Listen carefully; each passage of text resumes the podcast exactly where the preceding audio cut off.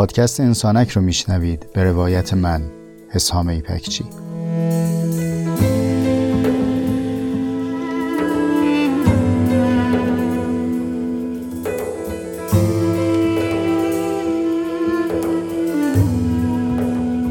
پادکست انسانک مجموعی از جستارهای صوتی است که توی اون تجربیات زیسته و روزمرگی هامون رو با عمقی کمی بیش از معمول روایت میکنم.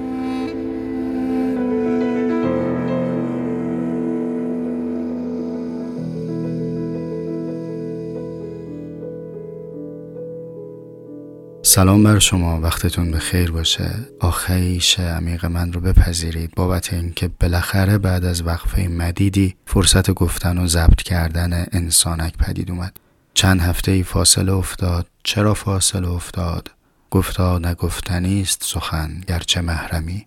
چرای کوتاهی نداره، چکیده و خلاصه این که ذوقش نبود، نشاطش نبود. روزهای دشواری است برای همه ما و از نشر دشواری‌ها و مبادله کردن سختی‌ها ثمره‌ای برامون حاصل نمیشه، اما سختی‌ها زمین حاصل خیزی است برای اندیشه کاشتن و نتیجه درو کردن.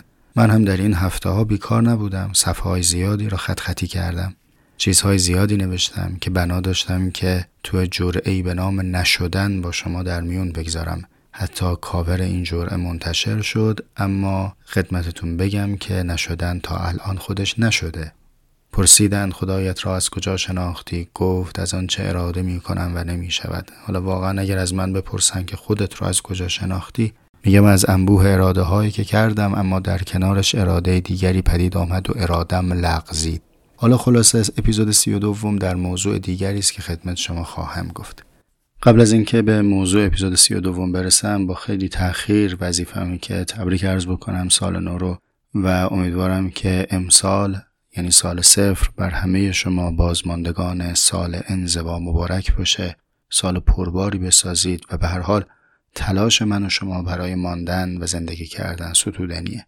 و لااقل من اینطور فکر میکنم که زندگی گوهری است که ارزش جنگیدن و تلاش کردن داره. خودم دوست دارم چنان زندگی کنم که این نون رو بچرخونم کف کاسه زندگی، تهموندشم لیست بزنم و چنین زندگی تا بیخی رو برای شما هم آرزو دارم.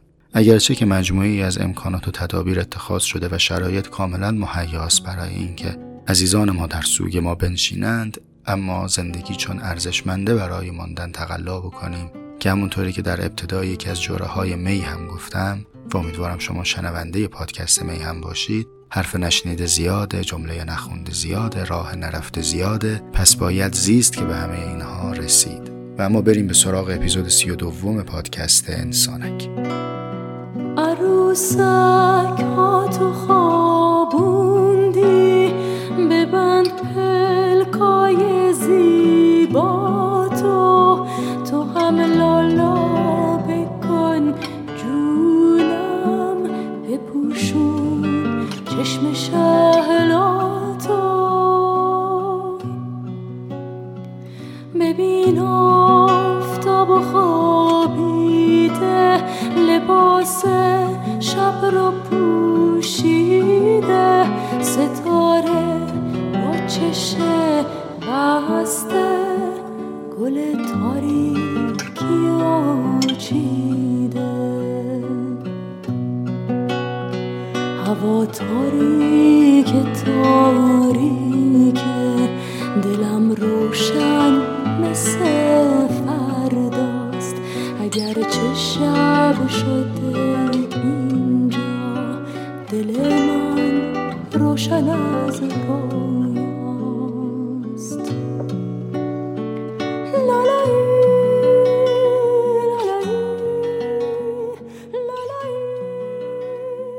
اما موضوع اپیزود 32 چیست؟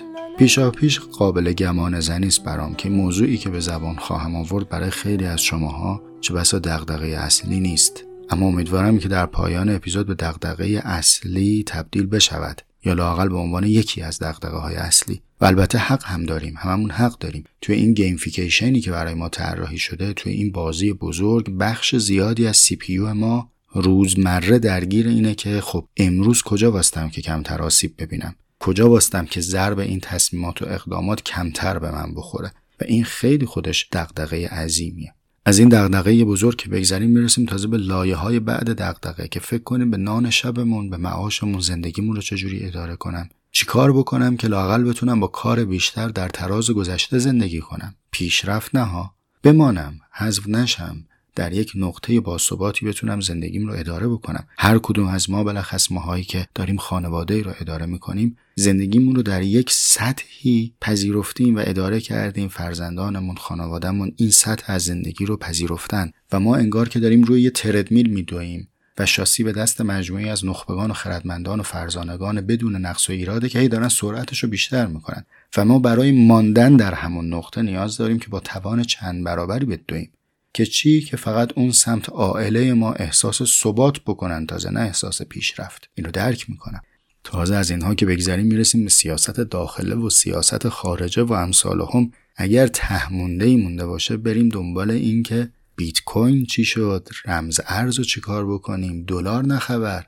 از همه اینها که بگذریم یه خورده یا یه کف ذهن و عمر و زمانمون مونده باشه اونم صرف کنیم به این که ببینیم هستی چیه، انسان کیه، اینجا کجاست، جهان کجاست. حالا وسط این همه سوال مهم، دغدغه مهم و انبوهی از پرسش ها، گلاب به روتون جسارتاً من مزاحمتون شده یه سوال خیلی ساده بپرسم، یه چند دقیقه‌ای هم آب رو گلالود کنم، ماهیگیری رو هم بسپارم به شما و بعد مرخص بشم. سوال اینه: آقا خانم راحت میخوابی؟ ها؟ شب خوابت میبره؟ خوب سر به بالش میذاری؟ صبح بیدار از خواب پا میشی؟ چطوری میخوابی اصلا؟ دستم به عاقبتتون. اینجا خلاقیت در پاسخهای ژئوپلیتیک خرج نکنید که بگید که با این اوضاع احوال کی میتونه بخوابه؟ نه آقا، خواب راحت کجاست؟ هی نه عزیزم، اینا رو این گذشتگان ما از این جواب بهمون یاد دادن، باش آبی گرم نمیشه. سوال رو به ابتذال نکشیم، واستیم سر این سوال، بذاریم دم بکشه. من این سوال رو بدون هیچ کنایه و استعاره اول از خودم بعدن از شما میپرسم: خوب میخوابی؟ خواب راحت داری؟ اصلا داداش جونم، آبجی جونم، بلدی بخوابی؟ لالای چرخ رختابی به آوازش تو میخوابی، لالای سفید و سبز و عنابی، لالا سیب و انار من، لالای زعفران من، به خنده دور مرواری که لبخند جهان من. این سوال شاید برای بسیاری از ما سوال بیجایی باشه، سوال فاقد اهمیتی باشه. به هر حال در ادبیات عامیانه و در محاوره ما این خیلی متداوله که خواب، خفتن، استعاره و همدوش غفلت، بی‌آری، بی‌خاصیتی داره استفاده میشه. شنیدید دیگه شما ترکیب‌های مختلف رو که مثلا به فردی بگن این فرد در خواب غفلته، حاجی خوابی، دنیا رو آب ببره فلانی رو خواب میبره. دیدید ما پر از این کنایه ها هستیم دیگه. ضرب المثل ها و ادبیات عامیانه اگر حتی ظرفیت اندیشه ورزی نداشته باشند گویای معدل عقلانیت یک جامعه. همه این چیزایی که میبینید ضرب المثل شده و عمدتاً این ضرب المثل ها بیان نخبگان جامعه بوده که انقدر تکرار شده ضرب المثل، اینها گویای خرد یک دور است. وقتی فلان شاعر پارسی زبانی که ما به او مفتخریم مصرعش اینه که هنر نزد ایرانیان است و بس، این گویا یک فهمه، این گویا یک سطحی از عقلانیت جامعه‌ای که غرق در مبالغه است، غرق در خود بزرگ بینیست و یا لااقل این که بیخبر از جهانه. و الا آدم با خبر از جهان که نمیگه هنر نزد ایرانیان است و بس. به همین جهته که من ارجاع به ضرب المثل ها میدم، میگم میبینید که در ادبیات عمومی ما خواب از تبار قفلت دیده شده. خب طبعا چیزی که از تبار قفلت خودش هم موضوع قفلت واقع میشه دیگه، یعنی کمتر در موردش بحث میشه و صحبت میشه. بسیاری از حکما و اندیشمندان و گذشتگان ما وقتی که خواستن اصلا سلوک رو تعریف کنن گفتن سرآغاز سلوک یقظه است، یقظه با قاف زی دسته‌دار به معنای بیداری، یعنی اصلا سلوک به دوره خواب و بیداری تقسیم میشه. سرآغازش اون یقظه است که اتفاق میفته. ببینید تمام اینها رو من نقد بهش ندارم، این گزارها گزاره بجایی است، ولی خود کلمه خواب این وسط داره در معنای استفاده میشه که لزوما در برگیرنده همه تجربه ما از خواب نیست. به همین خاطر وقتی که من سوال میپرسم که فلانی اصلا یاد گرفتی که بخوابی؟ به من کسی یاد داده که بخوابم؟ این سوالی که خودم میپرسم. میگم حسام تو رسیدی تا 40 سالگی، انواع مقاطع مختلف درس و مشق رو هم گذروندی، خب کی بهت یاد داد چجوری بخوابی؟ اصلا موضوع کدوم درس ما بود که چگونه بخوابیم؟ موضوع کدام ترم، کدام آموزش بود نحوه خفتن؟ اما خواب موضوع مهمی است.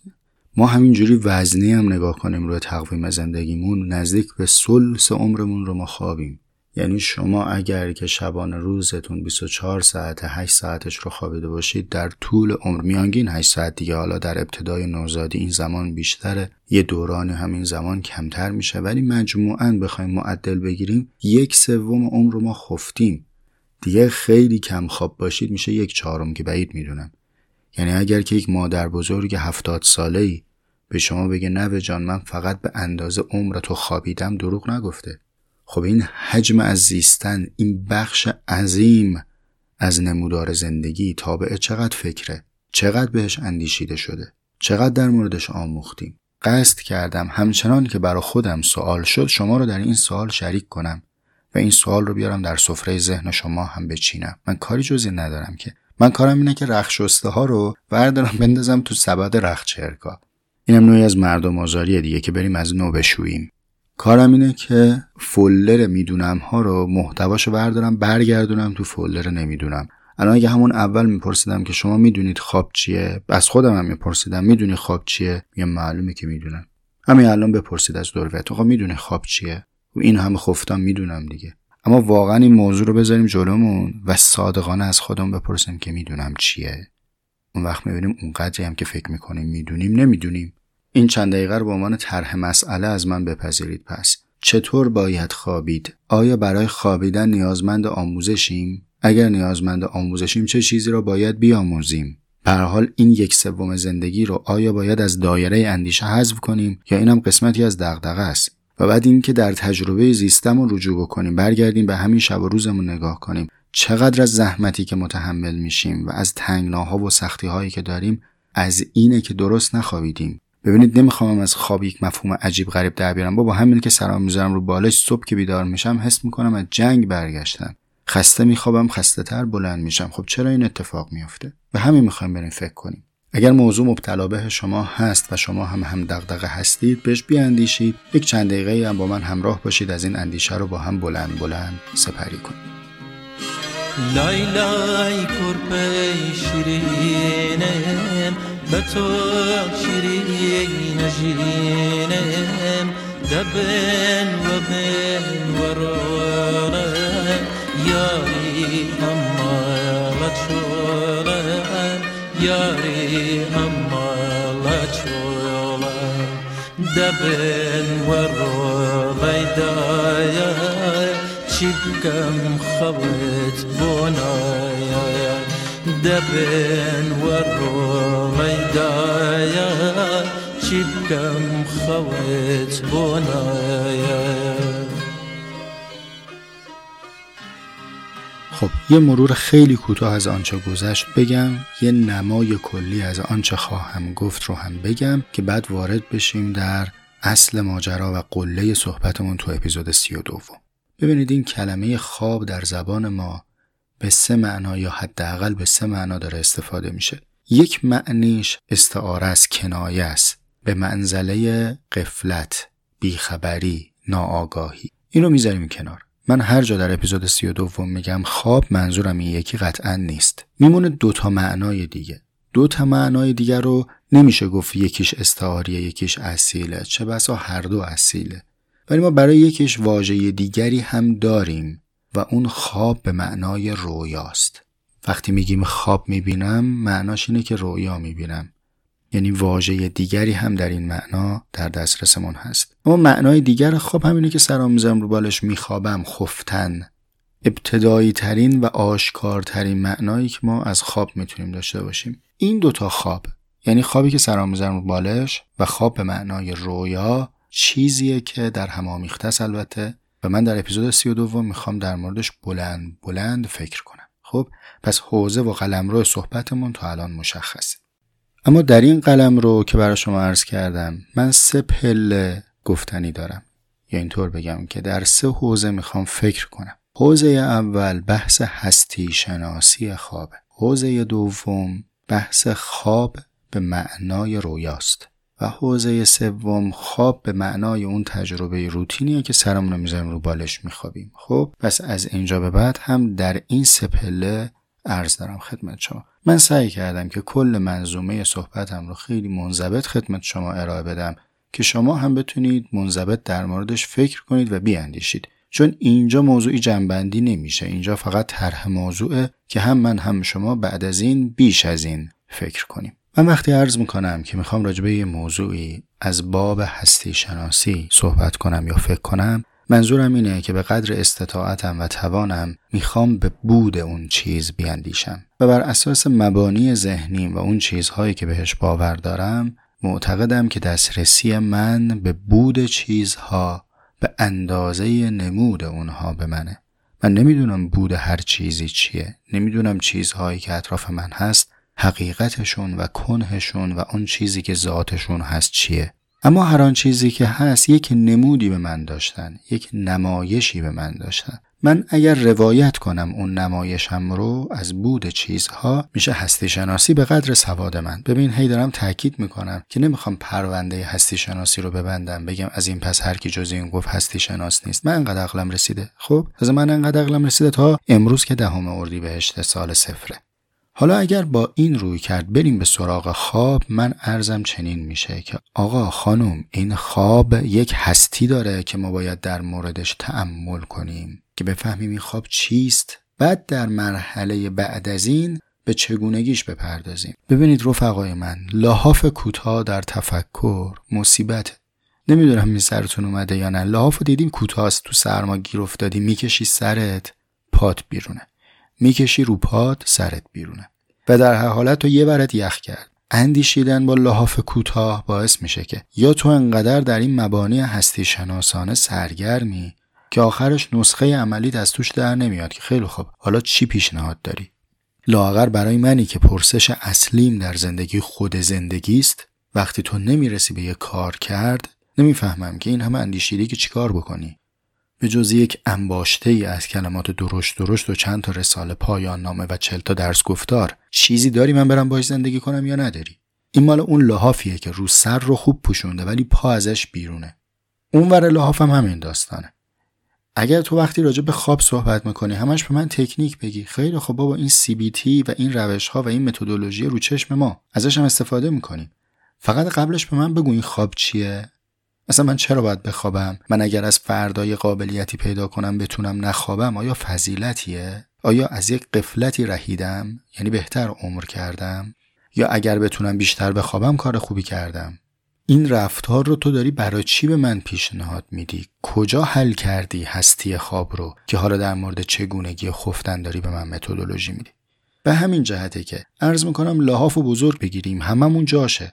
از مرحله سر که داریم در چیستی و هستی فکر میکنیم تا کف پا که به چیستی و چگونگی و رفتار و کردار داریم فکر میکنیم. خب حالا با این لحاف بلند بخوایم کار رو شروع بکنیم، پرسش اولمون اینه که خواب چیه؟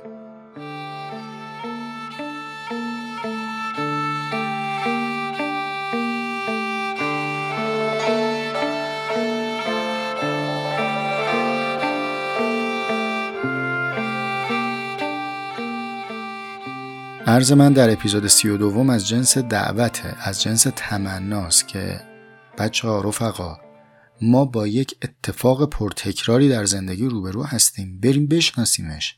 ما که دائم به او مبتلاییم، بخش عظیمی از عمر ما داره در این طور از بودن سپری میشه، بریم بشناسیمش.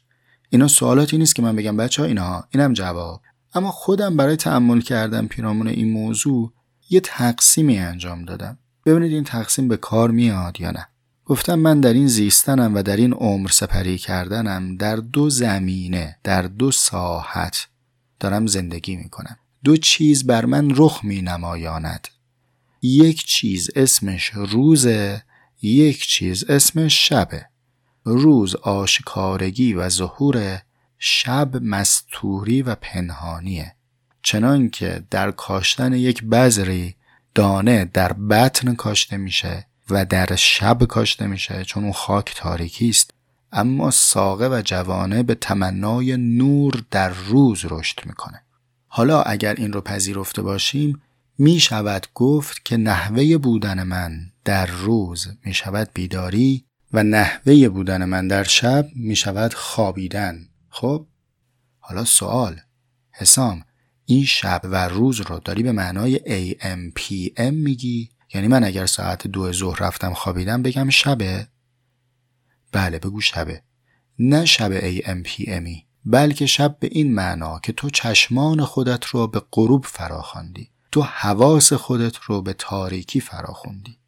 اینجا داره یه اتفاقی میفته که ما این اتفاق رو در بیرون از خودمون به عنوان شب تجربه کردیم. یعنی اون شبی که تو داری میگی AM و PM داره، رفتار زمین و خورشیده. من از اون واژه دارم استفاده میکنم، میگم عین این رفتار رو من هم دارم. من حسام، تو یا هر کسی رفیق من هم داری. یعنی گاهی طلوع داری، گاهی غروب داری.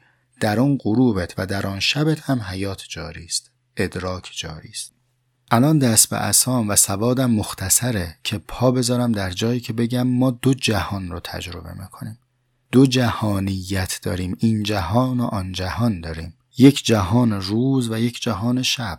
این لفظ این جهان و آن جهان رو قرض گرفتم از پدیدارشناسی روح جناب هگل، ولی معنایی که دارم ازش استنباط میکنم آمیخته است به فهم خودم. میگم آقا یه آن جهانی داریم که بر من کمی پوشیدگی داره، از جنس شبه، و من نحوه رویاروییم با آن جهان خوابه.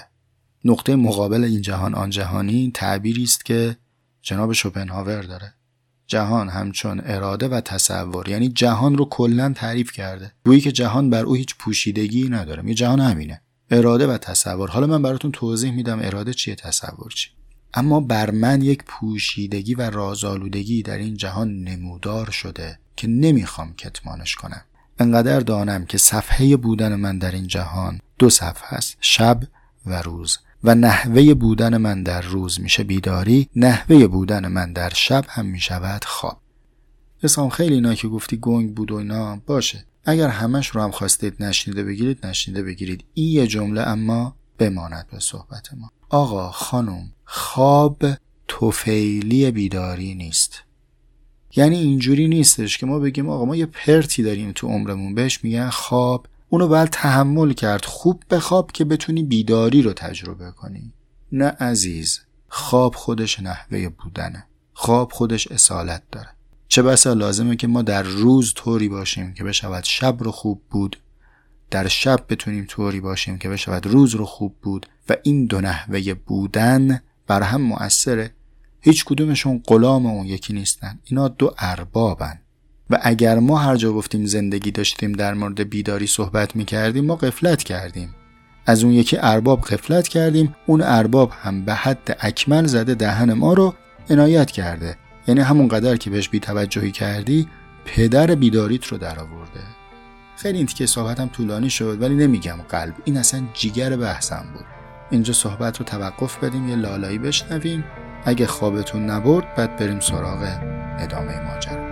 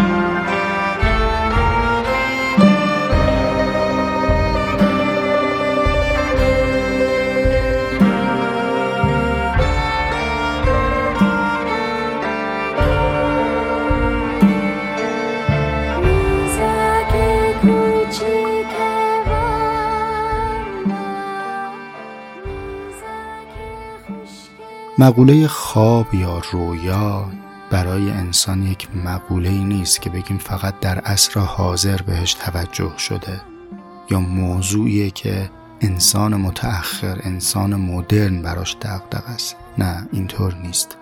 در تاریخ باستان، در متون کهن خبرهای زیادی ثبت شده که انسان‌ها برای اینکه بتونن رمزگشایی بکنن از رویایی که دیدن، نزد یه عده خبره میرفتن. حالا کاهن بودن، عالم بودن، پیر قبیله بودن، هر کسی که بوده مردم اونها رجوع میکردن که فلانی تو بیا و از این رمزآلودگی خواب من پرده بردار، اینو ترجمه کن. این معناش چیه؟ معناش اینه که همواره این رو مد نظر داشتن که یه خبری تو این خواب هست، یه چیزی داره بر من رخ نشون میده. اما این رخنمایی احتیاجی به یک ترجمه داره. من به یک مبدلی نیاز دارم که این چیزهایی که دیدم رو برای من قابل فهم بکنه. من همینجوری در حالت عادی فقط مجموعه ای از صور دستمه، یه تصویرایی دستمه، اما اینکه این تصاویر چه معنایی داره میده رو نمیدونم. تو متون دینی هم بسیار هست ارجاع به خواب. داستان ابراهیم و داستان یوسف و داستان یعقوب و خواب فرعون و خلاصه خواب مقوله‌ایه که پرتکرار بهش توجه شده. از جمله مواردی هم هست که فقط توجه به اون مربوط به دوره باستان نیست. این سمت بازار هم دکان پر رونقی داشته. شهیرترین اندیشمندی که ما میشناسیم نزدیک به دوره ما متوجه خواب بوده و زحمت‌ها کشیده برای اینکه بتونه رمزگشایی بکنه از مسئله خواب، جناب فرویده. بعد از جناب فروید، یونگ به شیوه دیگری در همین حوزه. خود جناب فروید اما متأثر از کی؟ متأثر از آرتور شوپنهاور. خیلی ها بر این باورن که فروید موضوع آنکانشس، ناخودآگاه رو برداشت کرده از اندیشه های شوپنهاور. ناخودآگاه در اون معنای متداولی که به ما عرضه شده چنینه که ما بخشی از آگاهیمون در قسمتی از این مخزن ذهن قرار گرفته که رو نیست، در دسترس نیست و مربوط به دوره‌های از زندگی ماست که همین الان نمیتونیم در سطح به این خاطرها اشاره بکنیم. اما این اندوخته‌ها در ذهن ما مؤثر بر رفتارهایی که داریم نشون میدیم. پس چی شد؟ یک آگاهی هایی هست که من اونها رو تجربه کردم اما رفته ته‌نشین شده در صفحه ذهنم. اثر داره بر کار کردم، اما این اثری که داره چنان ضمنی و پنهانی است که به راحتی نمیتونم بهش اشاره کنم. اما در وقت خواب دیدن یا رویا دیدن چه اتفاقی میفته؟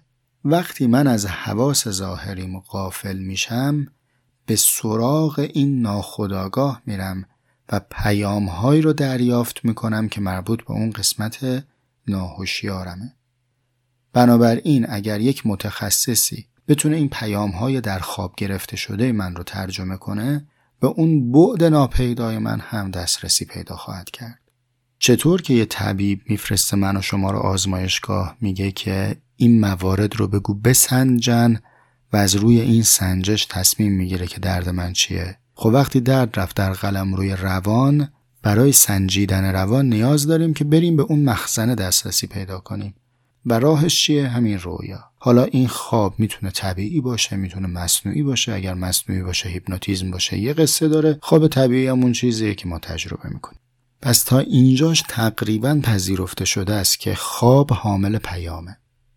اما سوال اینه که این پیام رو داره از کجا میاره؟ قول متداول در محافل علمی اینه که این پیام رو داره از ناخودآگاه میاره. ناخودآگاه هم اونیه که تعریف شد. اما آیا ما برهانی داریم که بگیم ناخودآگاه صرفاً همان چیزی است که تا الان تعریف شده؟ یعنی ناخودآگاه فقط تجربیات پیشینی است که الان در دسترس ما نیست ولی ما او رو روزی اندوختیم. آیا برهانی داریم که بگیم خواب فقط و فقط از همینجا داره پیام میاره؟ استدلالی که میشه اینطوره که در خواب یه مؤلفه‌هایی وجود داره که واقعاً ما اینها رو تجربه کردیم. یه آقایی رو دیده بودیم مثلا تو اتوبوس، این الان تو خواب ما هست. یه صحنه تصادفی رو دیدیم تو بچگی تو خواب ما هست، امروز یه قیمه خوشمزه خوردیم تو خواب ما هست، دلمون برای فلانی تنگ شده، همه رو تو هم جمع میکنیم، فلانی داشت قیمه می آورد، تو را تصادف کرد، اون آقا هم داشت تصادف رو تماشا میکرد مثلا.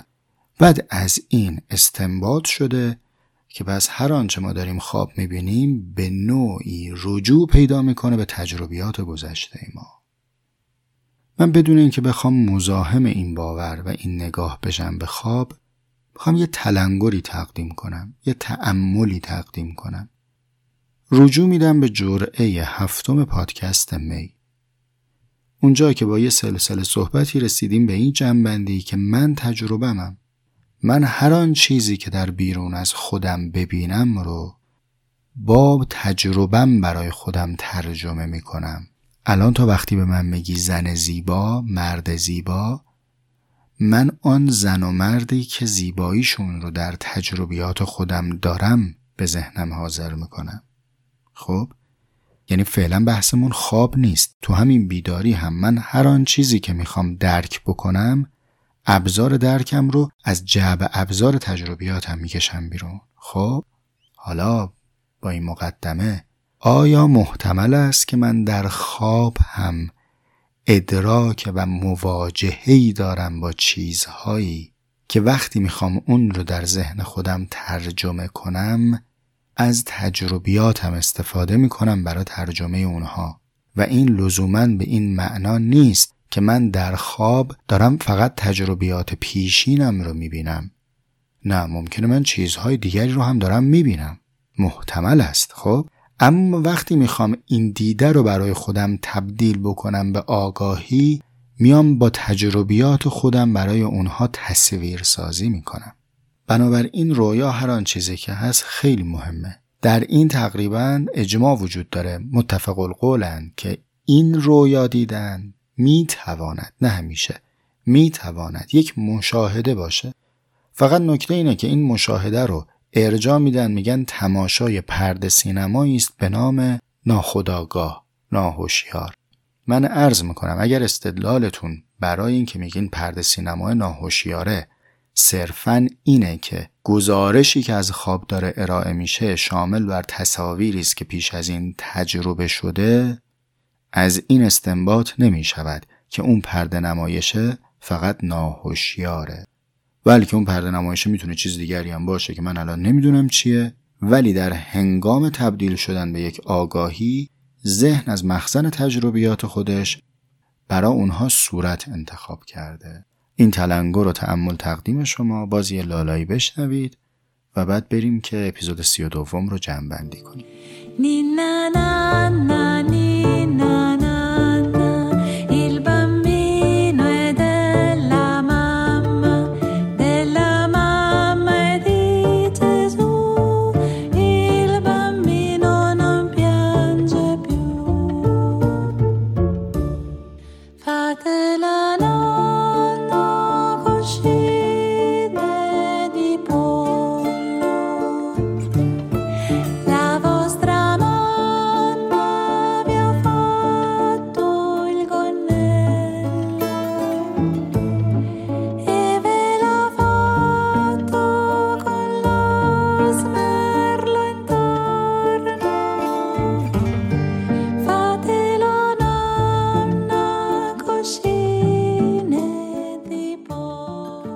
با همه این صحبتایی که تا الان داشتیم و مقدماتی که گفته شد، چند تا چیز رو میشه جمع‌بندی کرد. اول اینکه خواب توفیلی بیداری نیست. یعنی یه چیزی نیستش که ما بگیم مثل دستگاهی که خاموشش میکنیم که صبح بتونیم بیشتر ازش کار بکشیم، بهش یه استراحت میدیم که تندتر و بهتر کار کنه. پس در یه وقتی از شبانه روز هم میریم میخوابیم برای اینکه صبحش بتونیم چارنل بدویم. اینطور نیست. خواب خودش اصالت داره، مرحله ای از زندگی است. با معیار کمی هم بخوایم نگاه بکنیم، ثلث زندگی ما رو شامل میشه و میطلبه که با توجه، با احترام براش تدارک ببینیم. نکته دومی که در این اپیزود دستمون میاد اینه که در این خواب ممکنه صیدی اتفاق بیفته. یعنی این خواب خوابی هم در بر داره. اون خوابی که در بر داره از جنس مشاهده است. به همین خاطر در لفظمونم میگیم خواب دیدم، خواب میبینم یا فلانی داره خواب میبینه، اینا همه اشاره به مشاهده داره.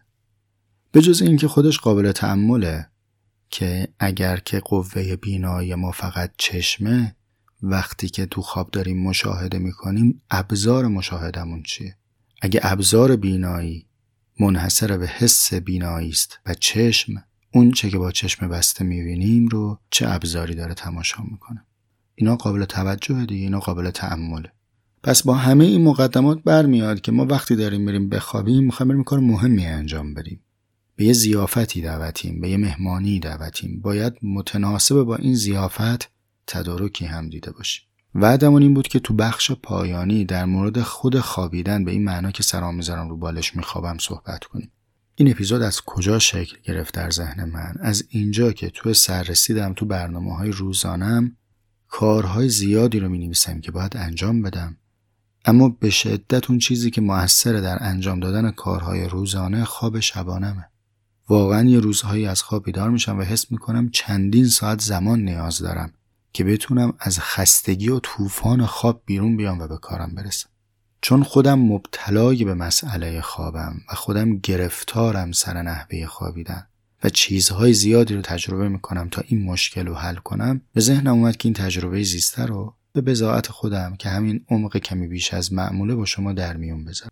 3 تا دستاورد مهم داشتم که کمی بهم کمک کرده. خودم هم مشغول کلنجار رفتنم ولی تا اینجا داره کار میکنه و میخوام خدمت شما بگم. نکته اول ساعت خوابه.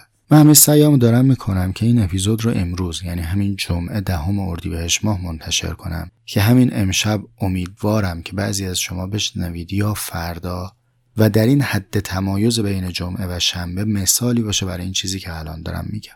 بدن ما تابع تعطیلات تقویمی نیست، با مناسبت‌ها کاری نداره، جشن ملی مذهبی نداره. بدن قسمتی از این منظومه بزرگ طبیعته و خودش رو با هستی و با طبیعت کوک میکنه، نه با اعتباریات. به همین جهت اولین مهارتی که لازمه برای خوب خوابیدن اینه که ساعت ثابتی در هفته رو به عنوان خواب انتخاب کنیم و به بدنمون بیاموزیم که این ساعت خواب.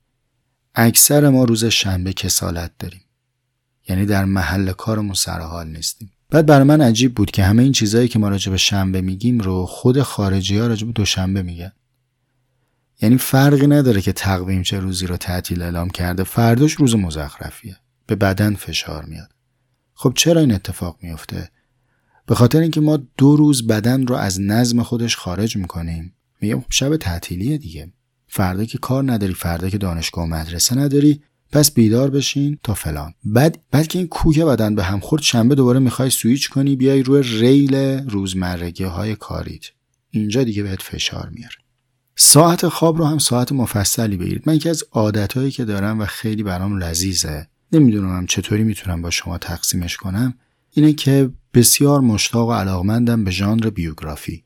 اخیراً این چند روز پیش داشتم راجع به تیم کوک مدیر عامل اپل میخوندم. من خودم در روز یه دامنه‌ای بین 20 تا 30 تا ایمیل کاری رو باید پاسخ بدم و خیلی بهم فشار میاره، زمانم رو میگیره. تیم کوک در روز نه 20 تا، نه 30 تا، نه 100 تا، نزدیک به 600 ایمیل ورودی داره. اصلا قابل تصور نیست برام این باکسی که روزی 600 تا نوتیفیکیشن بیاد براش. خیلی از شما هم احتمالاً مثل من هست. اما داره کار میکنه، زندگیش رو اداره میکنه، تندرست هم هست. حالا مهارت ها و توانمندی های متعددی رو کسب کرده که بتونه خوب زندگی کنه و به کاراش برسه، از جملهش ساعت خوابه. دیدید حتی رو گوشه موبایل، رو آیفون هم هستی که یه تایمی داره به عنوان بد تایم، یعنی زمانیه که دیگه بهتون میگه شب بخیر الان وقت خوابته، خودت هم تنظیم کردی. میدونید بد تایم تیم کوک ساعت چنده؟ ساعت 9 یا 9:30 شب، الان یادم رفته دقیقش. طوری که 8 ساعت خوابش میشه حوالی 5 صبح باید بیدار شه و اون ساعت بیدار میشه دیگه، برنامه روتیناشو داره، ورزششو، و بعد میره سر کارش و به اموراتش میگذره. یکی دیگه از شخصیتایی که خیلی بهش علاقمندم، راجبش مطالعه کردم چندین مرتبه، 1-2 جام نوشتم، پپ گواردیولاست. گواردیولا میگفت من و شاگردام سالهای متمادیه که ساعت 10 به بعد شب اسپانیا رو ندیدیم. ساعت خواب از دست هیچ آدم موفقی در نرفت. شما از کانت بگیر تا پپ گواردیولا تا تیم کوک تا هر کس دیگه‌ای که به عنوان یک فرد موفق می‌خوای برای ذهنت الگو تعریف کنی، خواهی دید که به ساعت خواب توجه داره. یکی دیگه هم یادم اومد، مستند زندگی کریستیانو رونالدو رو ببینید، چه جوری به ساعت خواب وسواس و دقت دارن. یعنی می‌خوام بگم تو حوزه‌های مختلف ساعت موضوع اوله. ساعت خوابمون رو درست کنیم. ساعت خواب در تمام روزهای هفته، نه فقط روزهای کاری. اما نکته دوم، تشریفات خواب. به همون دلیلی که عرض کردم که خواب مساویه با شاتدان نیست که توی دفعه دکمه رو بزنی خاموش بشه، بلکه خواب یک حرکت به سمت جهان دیگر یا لااقل حرکت به سمت نحوه دیگری از زیستن، این حرکت با یک شیبی اتفاق میفته. ما باید از سمت بیداری به خواب حرکت کنیم. این حرکت رو من اسمش رو گذاشتم تشریفات خواب.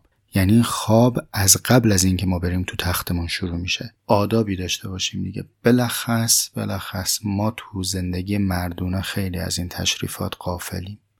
این خیلی اتفاق خوبیه که خانم ها برای خواب تشریفات دارن، مقدماتی رو طی میکنن تا برای خواب آماده شن. از لباس و پوشش گرفته تا اینکه کرم قبل از خواب بزنم، نمیدونم نخ دندون چنین بکنم، از اون کارا که مثلا ما هم میکنیم خب ولی خودمون میدونیم نمیکنیم. این بجز حالا آثار جسمی که داره که من الان موضوع عرضم نیست، این روان رو آماده میکنه که ما الان داریم به سمت خواب حرکت میکنیم. برنامه خواب ممکن است چند ساعت قبل از اون تایم خوابیدن در رخت خواب آغاز بشه، از نوشیدنیایی که دیگه نمیخورم که بتونم بخوابم، از برنامه‌هایی که نمیبینم که بتونم بخوابم، از خبرهایی که دنبال نمی‌کنم چون می‌خوام بخوابم. یه عالمه تشریفات تا قبل از توی تخت رفتن باید به عمل بیاد که تو تخت بشه خوابید. نمیشه از وسط هیاهو، شلوغی، انبوهی از تراکم خبرها و گرفتاری‌ها بریم توی تخت. بگیم خب حالا بخواب. اصلا این ذهن این مسیر رو طی نکرده که به سمت خواب بیاد. من دارم عنوان رو میگم، باز شما تشریف ببرید، مطالعه کنید، سرچ بکنید، پیدا کنید. ما در مورد خواب تمرین داریم، در مورد خواب مربیگری و کوچینگ داریم. اینا رو امیدوارم که خودتون مطالعه کنید و من فقط دسته‌هاش رو بگم. بعد از ساعت خواب و تشریفات خواب میرسیم به ابزارهای خواب.